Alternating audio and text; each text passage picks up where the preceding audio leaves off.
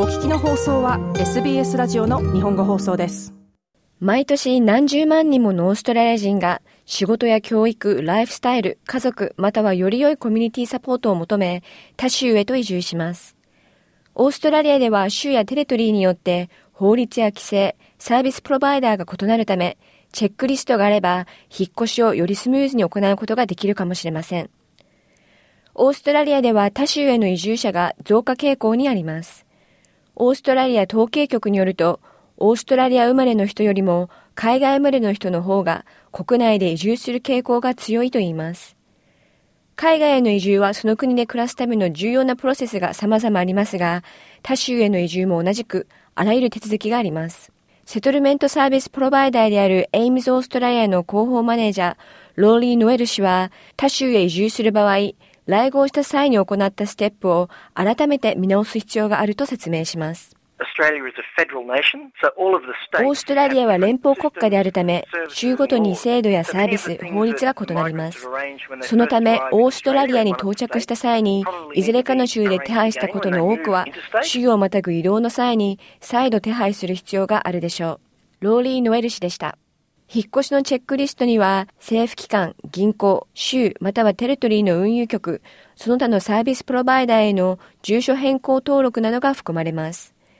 ノエル氏によると、ほとんどの変更はオンラインで簡単にできるといいます。まず第一に当たり前のことですが、住所の変更があります。友人だけでなく銀行をはじめ、何らかの支払いを受けている場合は、センターリンクの住所も変更する必要があります。また特定のビザを取得している場合は、移民局に新しい住所を知らせる必要があるかもしれません。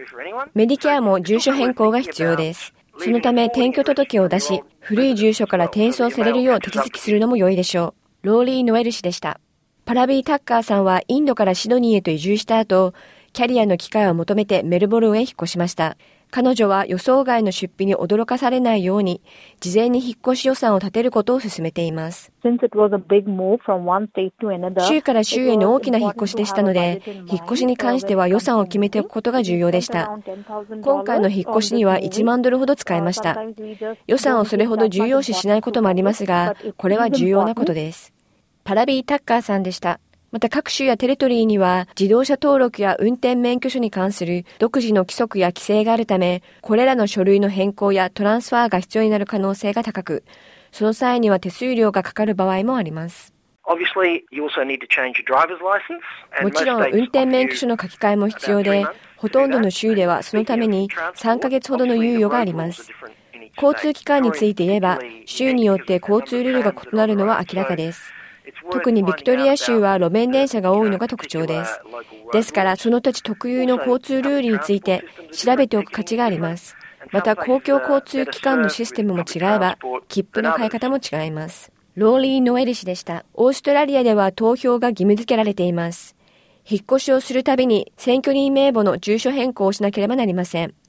ノエル氏によると、オーストラリア選挙管理委員会は、登録情報を更新するための様々なオプションを提供していると話します。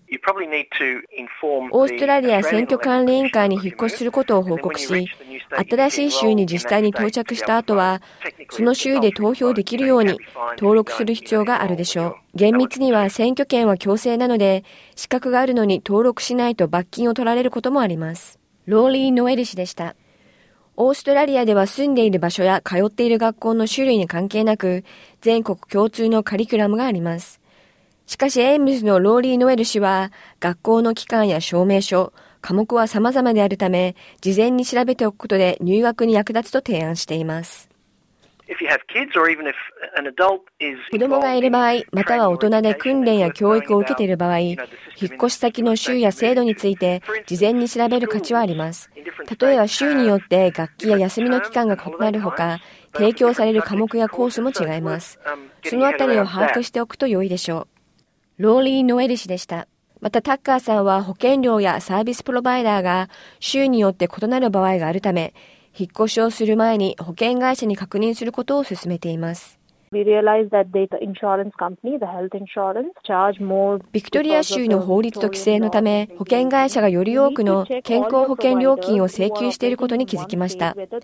ある州で営業しているすべてのプロバイダーが、他の州でも同じサービスを提供できるかどうかを確認する必要があります。州によってサービスは異なるし、オペレーターも異なるからです。パラビー・タッカーさんでした。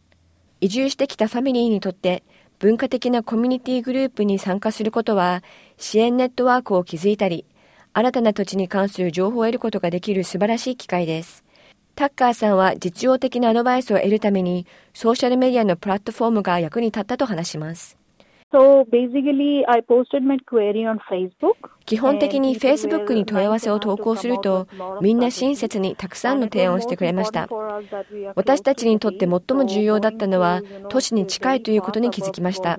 ですので、地方部への引っ越しは選択肢から外れました。パラビー・タッカーさんでした。またこのようなソーシャルメディアコミュニティの他に、セトルメントサービスや移民リソースセンターも支援を提供していると、ノエル氏は説明します。政府は翻訳通訳サービスを提供しており、無料で利用することができます。それもオンラインでアクセスできます。また地元の移民リソースセンターやビクトリア州の AMES のような組織に問い合わせれば手助けをしてくれるでしょう。ローリー・ノエル氏でした。最後にオーストラリアは世界で最も厳しい検疫法があり、州をまたいで移住する場合にも適用されることを覚えておくのが重要です。禁止されている可能性のある植物や動物製品、農機具などは置いていくことをお勧めします。詳しくはオーストラリア政府のインターステイトクランティンウェブサイトをご覧ください。以上、ハリタメータのレポートを SBS 日本語放送の大場意味がお届けしました。SBS 日本語放送の Facebook ページで会話に加わってください。l i いいねを押してご意見ご感想をお寄せください。